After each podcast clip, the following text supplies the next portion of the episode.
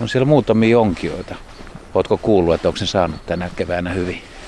No se on nyt aina tässä alkuvaiheessa vähän semmoista, että välillä tulee hyviä, välillä ei mitään, että kun ne siikaparet kuitenkin liikkuu ja on tulossa tähän, ranniko, tähän rantojen tuntumaan syömään, niin nyt olen kuullut, että jotkut on saanut hyvinkin ja sitten on kuullut myös, että jotkut ei ole saanut juuri mitään. Että vähän tietysti riippuu paikasta ja ajankohdassa. Nythän on ihan mieletön onkikeli kyllä, kun meri tyyni ja aurinko paistaa.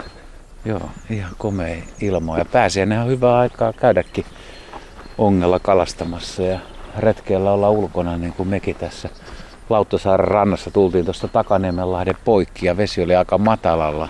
Sä sanoit, että olisiko siinä hiekkapohjalla jotain pieniä kampeluita. No se on sen tyyppinen pohja, kun se on, pysyy aika puhtaana, kun se on semmoista aaltovaikutteista kuitenkin, niin siinä varmaan kampelan ja varmaan piikkikampelankin poikaset viihtyy. Että niitä on täältä ainakin takavuosina saatu noissa poikasnuottauksissa. Ja tietenkin siinä on ehkä meidän rannikon yksi yleisin kala, eli hietatokko. Sitä ko- kovin harvaan edes nähnyt, mutta se on semmoinen pieni, noin viisisenttinen harmahtava kala, joka viihtyy semmoisella hiekkapohjalla oikein mainiosti. Varmaan muitakin tokkoja, liejutokkoa ja muusta tokkoakin siinä saattaa olla. Ja tietenkin tätä meidän uutta vieraslajia, tätä musta täplätokkoa, niin sitä nyt tuntuu täällä Helsingin rannikolla olevan vähän joka paikassa. Tossakin tuli aika monta sellaista lajia, että kuulijat voi olla vähän ihmeissään, että pääkaupunkiseudulla, niin siis Helsingin edustalla ne on useita kalalajeja. No kyllä, tässä Suomenlahden rannikollakin, niin tässä voi semmoisen 50 eri kalalajia tavata. Kaiken kaikkiaan Suomessa on tavattu satakin kalalajia. Osa näistä on tämmöisiä satunnaiskulkijoita tietysti ja piipahtelee silloin tällöin täällä rannikolla, mutta näitä lisääntyviä, täällä vakituisesti lisääntyviä tai oleskelevia kalalajeja ja niitäkin on jo semmoinen 70 rapiat päälle. Tuolla on nyt ilmeisesti jollain kaverilla kiinni. Jos ei pohjassa, niin sitten on pieni, pieni siika, ainakin vapataipuu. No sen verran se vi, vipattaa. Kyllä se mm. saattaa olla, joo. Saattaa hyvinkin olla, että siellä on siikan haukannut matoon.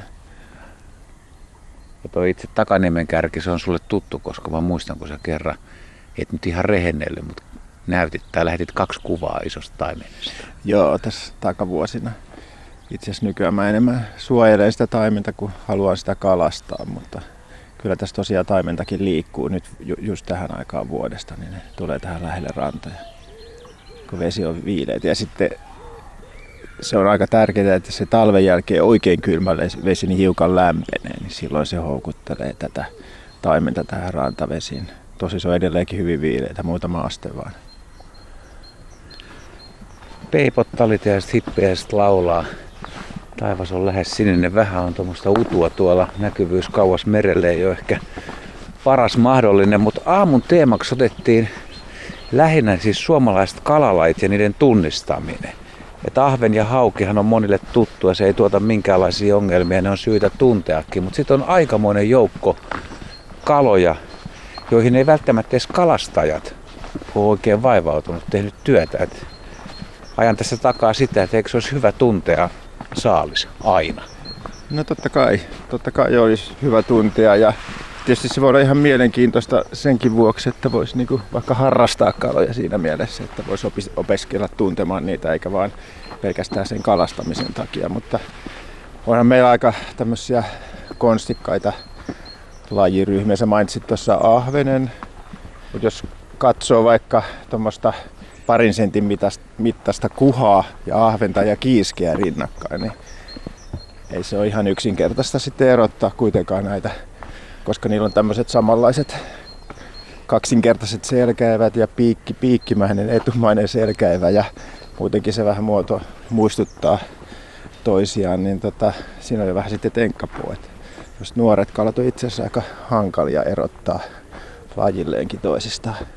Ahven, kiski ja kuha on sukulaiskaloja, että no. ehkä ne saa ollakin vähän samannäköisiä, mutta tuossa tulee se, että siis nuoret kalat on erinäköisiä ehkä kuin vanhat ja sitten eri ympäristössä. Tässä on vähän sama kuin lintuharrastuksessakin, että ei ole aina semmoinen aikuinen koira se Kyllä ne nuoruusvaiheet voi olla hyvinkin eri, erinäköisiä. Et jos ajattelee esimerkiksi just tätä, mitä puhuttiin taimenesta äsken, niin taimenen poikaset elää tuolla joissa ja koskissa sen nuoruusvaiheensa ja aika pitkään vielä tuolla 1800-luvulla uskottiin, että ne on ihan eri lajeja ne, jotka on meressä elävät meritaimenet ja lohet ja sitten nämä jokipoikaset, jotka on jokialueella. Sitten vasta tajuttiin, että sehän on nämä joessa elävät pienet, kirjavat, värikkäät, raidalliset kalat, niin ne onkin lohen ja taimenen poikasia. Että kyllä siinä on. Ja sitten vielä nämä, jos puhutaan nyt lohesta ja taimenesta, niin nämä poikasethan muistuttaa niin kuin keskenäänkin aika lailla toisiaan, vaikka ne aikuiset on vähän erinäköisiä. Mutta ei kaikki kyllä erota lohta ja taimentakaan toisistaan ihan aikuistakaan kalaa, että siinäkin on kyllä vaikeuksia monilla. Niin sun pitää katsoa pyrstön tyveä ja eviä ja täplitystä ja kaikkea. Joo, siinä on, siinä on monta tämmöistä, tämmöistä kikkaa, että kyllä tietysti kun on paljon kaloja katsellut, niin ihan se semmoinen yleisilme, niin se kertoo jo aika paljon, että nämä taiminen on vähän semmoinen töpäkämpi ja pulleempi ja tosiaan se pyrstön varsi on paksumpi ja, ja sillä on vähän enemmän pilkkuja ja näin poispäin, mutta sitten jos, jos niin kuin ei kerta kaikkiaan oikein muuten, muuten keksi, että, että kumpi se voisi olla, niin sitten kannattaa laskea suomurivejä sieltä kylkiviivasta rasvaevään päin. Ja, ja taimen kun on pieni suomuisempi, niin sillä mahtuu enemmän niitä suomuja siihen, niitä suomurivejä. Taimella muistaakseni noin 16 suomuriviä ja lohella isosuomuisempana vaan 12 suomuriviä. Sitten jos edelleenkin on epävarma, niin sitten kannattaa korjata sinne kalan suuhun. Et siellä on siellä kitalaessa semmoinen vannasluu, jossa on taimenella hampaita ja ne vannasluuhampaat pistää siitä kitalain ihosta läpi ja ne tuntee ihan sormellakin, jos, jos kutittelee sitä taimenen yläkitalakia, niin siellä tuntuu ne hampaat ja lohella tämä kitalaki on ihan sileä.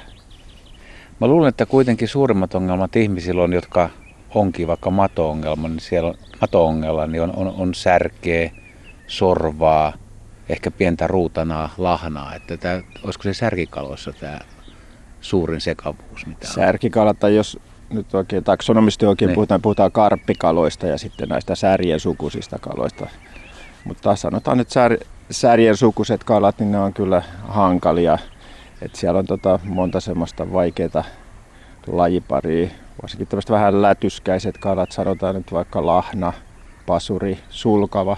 Ne on kaikki tämmöisiä litteitä kiiltäviä kaloja, että niissä on, voi olla hankaluuksia. Tietysti särkikin saattaa siinä olla siinä samassa hankalassa joukossa, koska jossain paikoin, niin kuin mainitsit, niin se ympäristö voi muovata sen särjen aika oudon näköiseksi. Et mä tiedän, että esimerkiksi tuolla Keravanjoessa niin särjet on aika korkeita ja tämmöisiä lahnamaisia, kun sitten taas esimerkiksi tässä Suomenlahden rannikolla olivat särjet on hyvin puikulamaisia ja pitkänomaisia.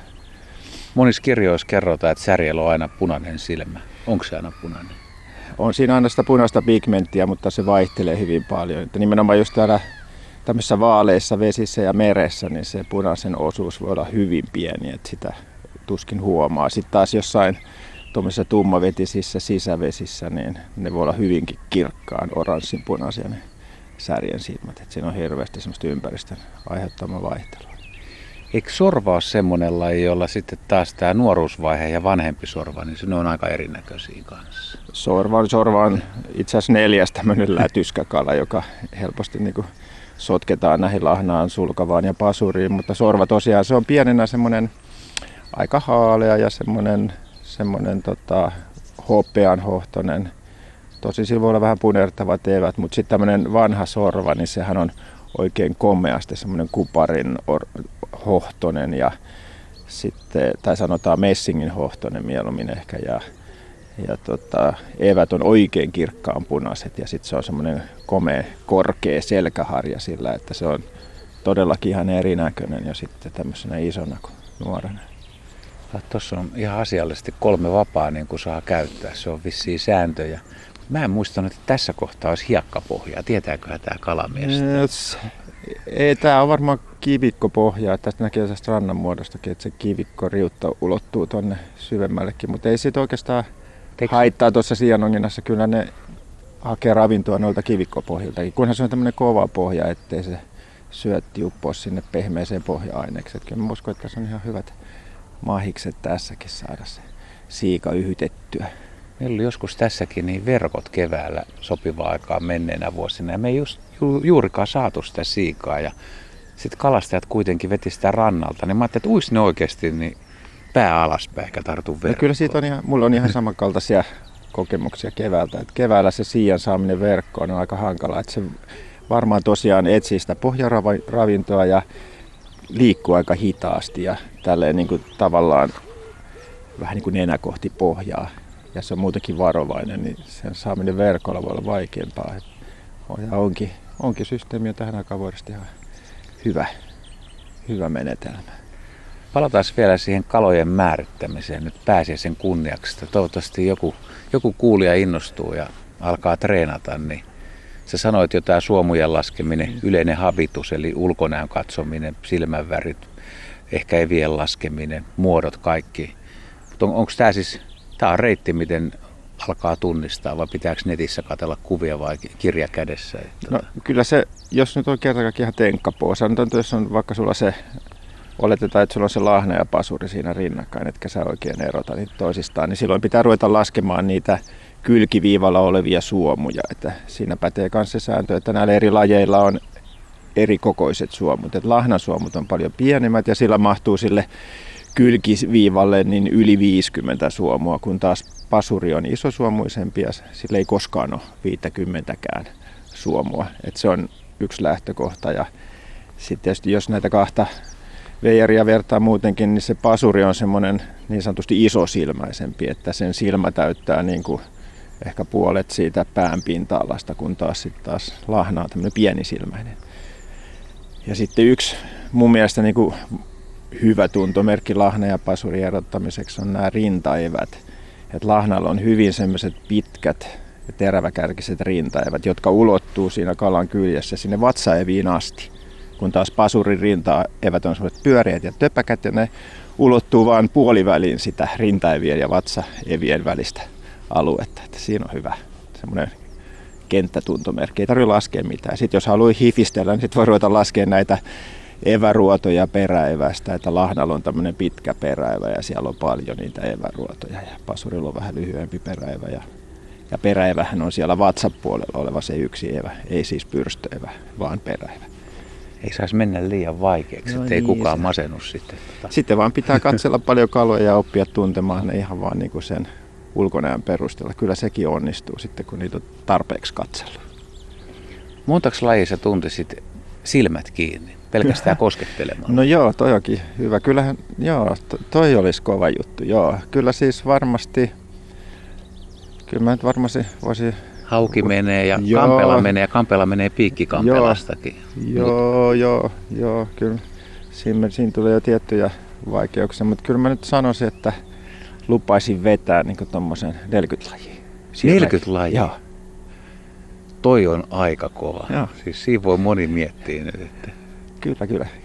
Silmät kiinni ja 40 lajia. Joo, siis jos mä saan tunnistella niitä, niin, niin kyllä, joo.